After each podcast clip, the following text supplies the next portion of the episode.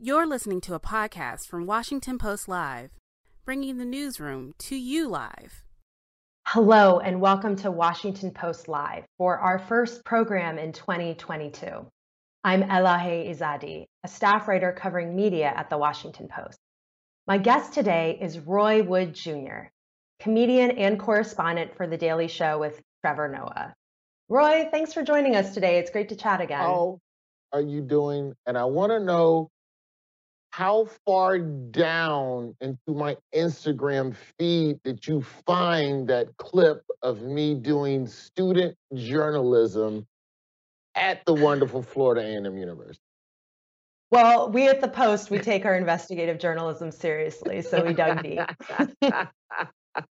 that was very deep and a lot of pounds. That's back when I used to ride a bike every day by necessity. Did you have So, yeah, I was fit. I was fit back then. Yeah, I didn't need a Peloton. I was Yeah, now you can just get a Peloton for two grand and do that. yeah, well, thanks for joining us. Let's let's start with your latest special, which premiered on Comedy Central, Imperfect Messenger. Um, what was it like uh, preparing and performing this special before live audiences during a pandemic? Ooh, that was uh, weird.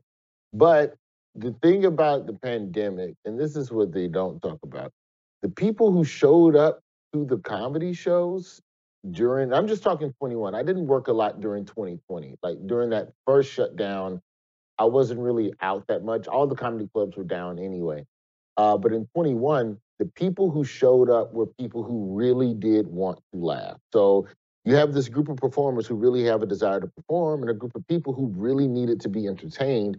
And it was just a perfect, it was just a perfect situation. I did not get to work this special as long as you traditionally would, but I think what is traditional is now just past tense, in my opinion, if we're talking about just how comedy is constructed and how, you know, the average hour special, a comedian may polish that material for a year and a half or up to four years um, in some cases. This special was pretty much about nine months, maybe 10 months. You know, there was maybe 10, 15 minutes of material that I had pre pandemic that I felt like, well, this chunk still worked. This stuff about the police and firefighters, this still worked.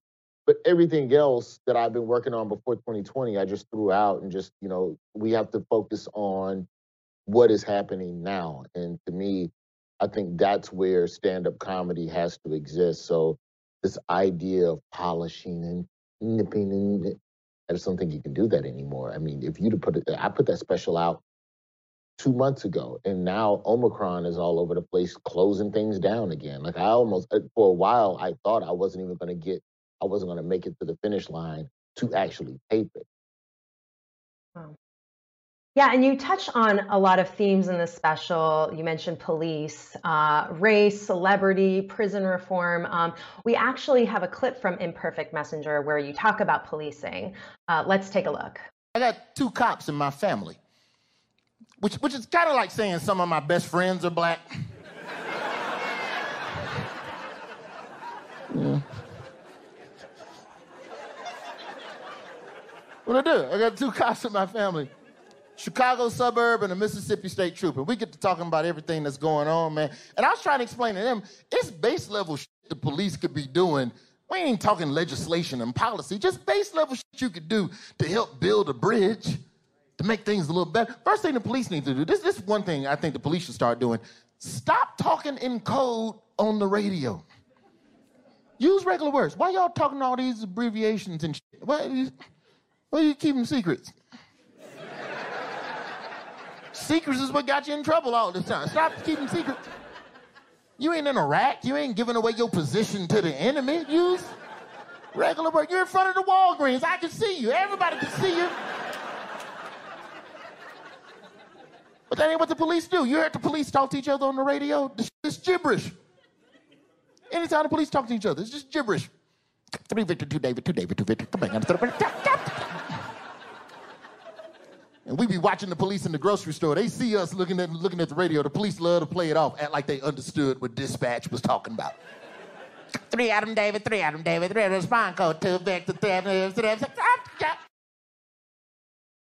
um, so aside from like a pitch perfect impersonation of a police scanner, uh, the setup to that, which I'm just wondering like how long it took you to get that down. Uh, the, the setup to that joke, it's interesting because you touch on a nuance within a bigger issue, policing and race. Um, you as a comic, do you gravitate towards the gray areas in, in issues that can be talked about in very black and white terms in society? Yeah, because I think that's where people don't normally exist. So I think that's interesting. I think that's more interesting than just going police bad, police good. Or what about sometimes there's just lazy cops and that's a good thing too. And like we did I didn't get to talk about that in the special, but you know, I know cops who drive their car home in their regular clothes. It's like this weird and it just makes me laugh. And in a way, that's more endearing to the community than an ice cream cone or dancing with some kid at a basketball court. Just let me see you do your job lazily and wrong. That makes me think you might be okay. So it's like this idea of finding, and I have to kind of, you know, credit the Daily Show with helping me with this from a perspective standpoint, is if there's two sides to this issue, what is the side that no one has considered or has talked about? we don't have to decide today, not in my comedy show, we don't have to decide who's right or who's wrong, but let's look at this from a lot of different ways so we can at least leave this experience with a different perspective on the issue. Mm-hmm. Yeah, and something you've said before about your comedy um, is you, you said that my comedy is for Black people to know they're not alone in feeling the way they feel, and also informing the people who are ignorant of the journey of a Black person in this country. So when you're performing yeah. and developing your material, are, is that something you're consciously trying to balance speaking to those two audiences simultaneously? For me, you know, my comedy is a conversation with black people that other folks just get to be privy to. That's really when I'm writing, you know, nine times out of 10, it's about analyzing those shared experiences you know, I went back and forth on this special about even leaving in the material. You know, I have a whole chunk in this new hour about the relationship between the black diaspora as it relates to the the bigger issue I'm speaking to is like a lot of beefing within the black diaspora, but as told through the lens of black British actors being cast in the being cast to portray famous black Americans and the, the dialogue that's happening between those two black communities about that issue. To me, that's not an issue that anyone else that if you're not part of those two camps, you shouldn't even really be having an opinion on it, is my personal opinion. But then it's like, all right, well, if I do this joke, am I putting family business out there? But damn, I feel like we need to hear this. We as the black people, as a race as a whole, this is a good conversation to have. So it shows something that I think a lot of people may not even know was happening within our community, but then also giving you perspective on the idea of togetherness as a whole, as we, the people as a whole, like all races and all of that kumbaya stuff. But like it's, let's focus on, to address a bigger thing, let's talk about this smaller thing. And then hopefully, if I do it right, it'll connect to a bigger conversation that's happening at large without me ever having to address the larger conversation. Hmm. Yeah, and if we take a step back and just look at where the country is um, right now, in May, that'll be two years since the murder of George Floyd, nationwide protests. Um, you, as a performer and artist, how has your work, how has your comedy evolved, changed since then? Um, I think I'd probably go back to what we were talking about at the top, and that you know I believe comedy has to happen faster now.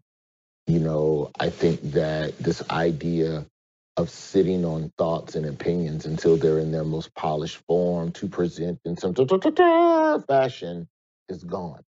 I think the moment you have the thought, the quicker you can get it out, the better off you are. Because I don't even think we're in a you know, 12 hour news, 24 hour news cycle is dead. We might be in a 12 hour news cycle, but that might not even the, the world is moving fast. And so I think what George Floyd and everything that happened in 2020 showed me was just how fed up a lot of people are. So I think if you can tap into emotion as well within a joke, I think you're in the right place when it, you know, when you start, at least when I'm trying to put together what to talk about or what I want to focus on on stage. Okay, well, what are the things that people feel passionate about, positive or negative? And, and, and uh, this just isn't necessarily social issues. You, you'd be surprised, uh, like some of the biggest arguments I get into on Twitter isn't about politics, it's about food. If you go on Twitter and say you hate a food, the minions will come over the hills and they will attack. There's an argument right now on my Twitter feed from last week. I asked a question about Spider Man. There's people arguing about who was the best Spider Man. And I didn't even ask that question. So, whatever people are passionate about, they're going to say something about it. So, if you have opinions about people's passions, I think you're going to be existing in a good space comedically, you know, now. Yeah, and if, if we think about this moment in the country the past year and a half, two years, some people have called it a racial reckoning. Do you think we're reckoning with race as a country in the way that we should be? And if not, what what's missing from the conversation? It's just a bunch of lip service and a bunch of reversals that have happened since 2020. Like you've gotten a bunch of like America, I'd say since 2020, America is essentially, you know, I said this in my second special just about how America is like this restaurant and black people are just, we just want better service. The managers come to the table. That's what 2020 was. 2020 was the manager finally coming to the table and going, What's wrong? Oh, well, I see you're upset about your service. That's unfortunate, and I'm sorry you feel that way. And they walk the hell off. You know, I do think that there's been some degree of political progress, but acknowledging that there is an issue and going, I see you and I hear you, and giving people a bunch of murals, but not giving them legislation. Did you really hear me? If there's no legislation on the books, were we really heard? If you got a bunch of gerrymandering happening out the yin yang, that's going to set up like this midterm, this midterm about to be chaos, dog. And I, that will be the telltale of whether or not we were heard in 2020. You know, I just don't, you know, maybe I'm a pessimist, but you know, when you have when you have legislators taking COVID money and using it instead to buy to put money into prisons, Alabama, my home state. No, I don't feel like there's this overarching feeling of collective progress. I'm sure there's pockets. I'm sure you could show me a couple places that's got a referendum on the books and doing the right thing and caring about. But, but all of that, ask the nurses if something's changed. Ask the mm-hmm. school team. Like it's, it, it still feels very politicized. You know, this country is very, you know, capitalistic and politicized, and in a way that I think stops a lot of progress from happening, not just on Black issues, but just on a lot of issues across the board. Yeah, and I mean, you've been a stand up comedian performing for decades, traveling all over the country, telling these jokes. What is something that you've learned about Americans' attitudes on race, performing these kinds of jokes that might hmm. surprise people to hear? I don't think most people care about what the big cities care about. I think that Twitter has tricked people into thinking that the whole country cares about the stuff you care about. I think social media has tricked a lot of people into thinking, well, I found the people who think like me, so surely everybody else think. People don't give a damn, dog. I was just in Idaho in November. You think Idaho care about half the stuff that y'all talking about and some you ain't you're, you're not there's a lot of people in this country white and black that are hurting they broke they sick they poor ain't trying to hear nothing about no paper straws they trying to survive so i think that there is a collective level of there's a low collective level of give a damn that i think a lot of people are really really underestimating when it comes to what the issues are.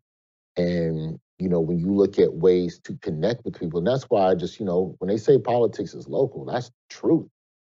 You have to change the local politicians and really and really have young people there. And that, if there's a bright spot, because I've been, I feel like I've been very bleak the last like six, seven minutes. hey, the reality. Thing that I have noticed is that the young people care. And Mm. so they are far more opinionated than anything that I ever came up in. You know, I came out of high school in 96, and I would say the most we did for the earth. I remember one year for Earth Day, we all went outside and held hands. And it was like hands across America for Earth Day or some for hunger. I, I don't know. But it was not nearly that. My son is five, and he told me that we should have a Tesla because it's safer for the environment. And he's learning how to read. So now when the city buses pass by and it says hybrid bus, he goes, That's a good thing, Daddy. I don't know who taught him that. I didn't teach him that. I thought you still need to learn how to count. But now you know about clean energy. I didn't know about clean energy at age five. So when I meet the teenagers, when I'm out doing daily show gigs and, you know, the young 20 somethings, you know, that gives me a lot of hope for Mm. what this country, you know, can be. Because, you know, as much as they want to take the education out of the books, they want to take the knowledge out of the books, you can't take the knowledge out the street. And the truth will find people. And those people hopefully will take action. But for the people my age and older, they don't care about half the stuff y'all want them to care about, and they're not going to because they're broke and they're sick and they're just trying to get through the day. Yeah, it's interesting you touch on what what kids are learning right now in schools because there's this whole conversation, controversy right now about critical race theory and what should children be taught in schools. And I've noticed in your stand-up, you talk a lot about history. Um, what do you make of this conversation around critical race theory and race being taught in schools? And, and why do you return to history as a theme in your work?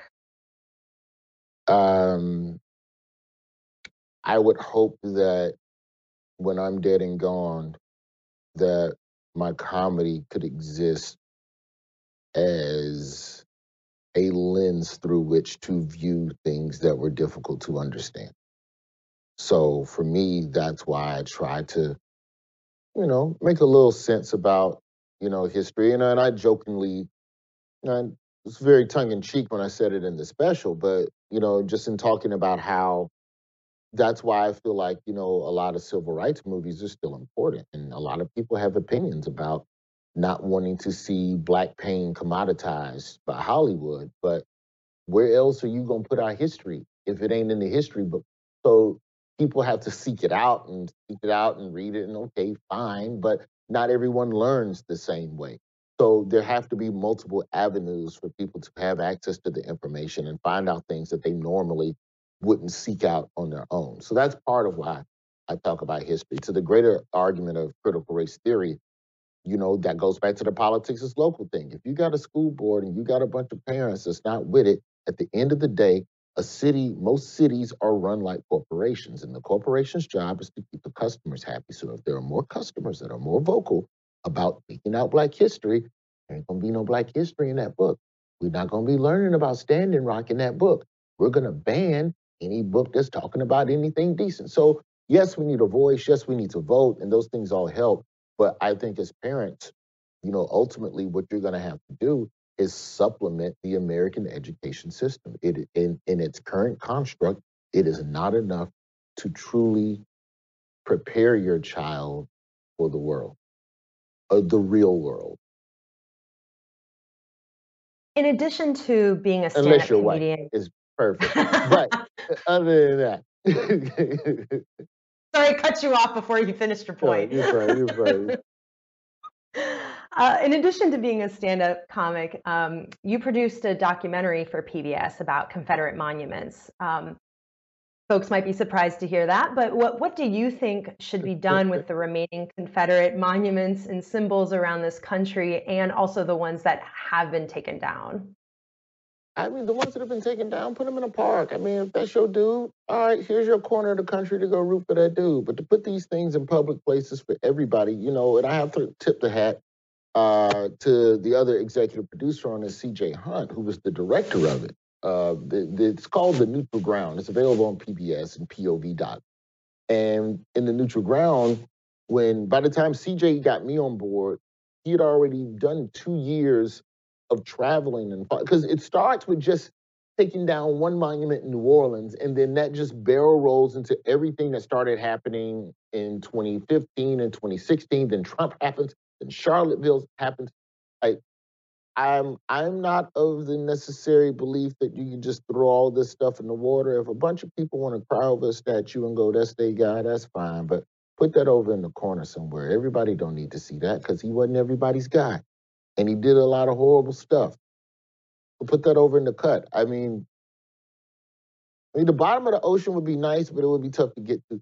Um, but if we're talking capitalism, man, put all that stuff in a park and charge folks twenty dollars to see it.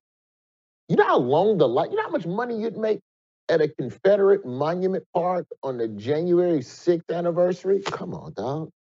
I'm trying to get paid. If I had the money, well, actually, I would buy them. Did you just come up with a business idea for yourself? Yeah. well, yeah. In a few days will be the one year anniversary of January 6th. You, you mentioned it briefly in your special. Um, coming up on this anniversary, what do you want the conversation to be about? I don't. I, I I hate the word anniversary because it seems like something to be celebrated and commemorated and never forget the people that will. Like, nah, man, remember that wild ish that happened a year ago? That was wild, wasn't it? Yeah, okay, moving on. Um, I hope that we understand that there's a contingency of people in this country that are very adamant about what they believe. And if you are not as adamant as they are about what you believe, stuff that you believe may never come to be. So I just think that there's a level of action that we have to all take, you know, as a people. But, you know, there's a serious grift that has happened to the American voter from American politicians. And, you know, a lot of those people that are out there, they bought the lie, man. They bought the lie. And you almost can't be mad at some of them because they was just broke and hungry and sick and tired and a liar came along and said i got you. And that was all they needed to hear because they just needed something to hold on to and they haven't been able to let that go since. So you know there's a serious sense of hopelessness that a lot of americans are dealing with on both sides and i just think that you know, one side dealt with it in a manner that was far less productive, you know, than the other side. But, you know, for me, yeah. January 6th, not something to be remembered or whatever. Hmm. Yeah, and as we saw at the very top, you do have a background in journalism. Um, how has that uh, shaped your approach to comedy and your work on The Daily Show as well? Research. That's probably the like i can't speak for other comedians but i sit and if it's something i want to talk about and do jokes about then i have to do research. I have to learn as much as i can about this issue or this person or this thing and then backtrack into figuring out how to approach it. So for me i'd say journalistically it's about what do i not know about this that i can add and also what's the conversation that's currently happening around this so that I'm not repeating or stepping on something that's already been done within the space on this issue. I don't want to hit the same beats and the same notes as someone else. Like that means reading YouTube comments. That means going on Reddit boards. That means like just delving into not just the topic itself, but the opinions around the topic. And once I have all of that laid out in front of me, then you can see where the information gaps are based on what I know about this topic and based on what everyone has discussed about the topic, I know what spots you've missed. And so now those become the spots that I will then try to spin into something funny. If it's not funny, then I just have to throw it out and I've wasted two weeks doing research on a topic that's never going to be on stage. And you wash, rinse, repeat. You're also from Alabama. Um, maybe you can speak a little bit just to how being from Alabama has shaped your perspective um, on and how what you're bringing to comedy that maybe other comics aren't bringing. Uh, in Alabama, when you live in Alabama as a black person, you're the underdog, and when you're from Alabama in America, you're also an underdog. So you're always operating from the back of the pack in the terms of expectations, which I think makes it easier. Like Alabama's one of the few places you can be from where people go, I don't hear an accent. Like, how would you? What does that even mean? Like, it, like I get it, but then you would never say that aloud. Which I don't hear an accent in my brain just reconstitute as you don't sound stupid. so you know, you all you always have a chance to surprise and sneak people because it's a place that people write off as not mattering. That's why Ossoff and Warnock winning in Georgia and Georgia getting flipped blue was such a big deal because nobody expected that. You know, when you're from a place filled with low expectations, it's very easy to raise the bar. Yeah, you've spoken a little bit already about um, what's changed in comedy um, in the past just couple years. Looking at the state of the country now, the uncertainties with the pandemic, the political discourse, uh, where do you see comedy headed? And um, is this like the most difficult time you've had as a comedian during your entire career, given the world? the only thing that I've had an issue with with stand up in the last two years is the turnaround time from a joke being ready to be seen versus a joke no longer being relevant and figuring out the right window of opportunity to let go of material and go, here it is, it's ready, I'm out of time.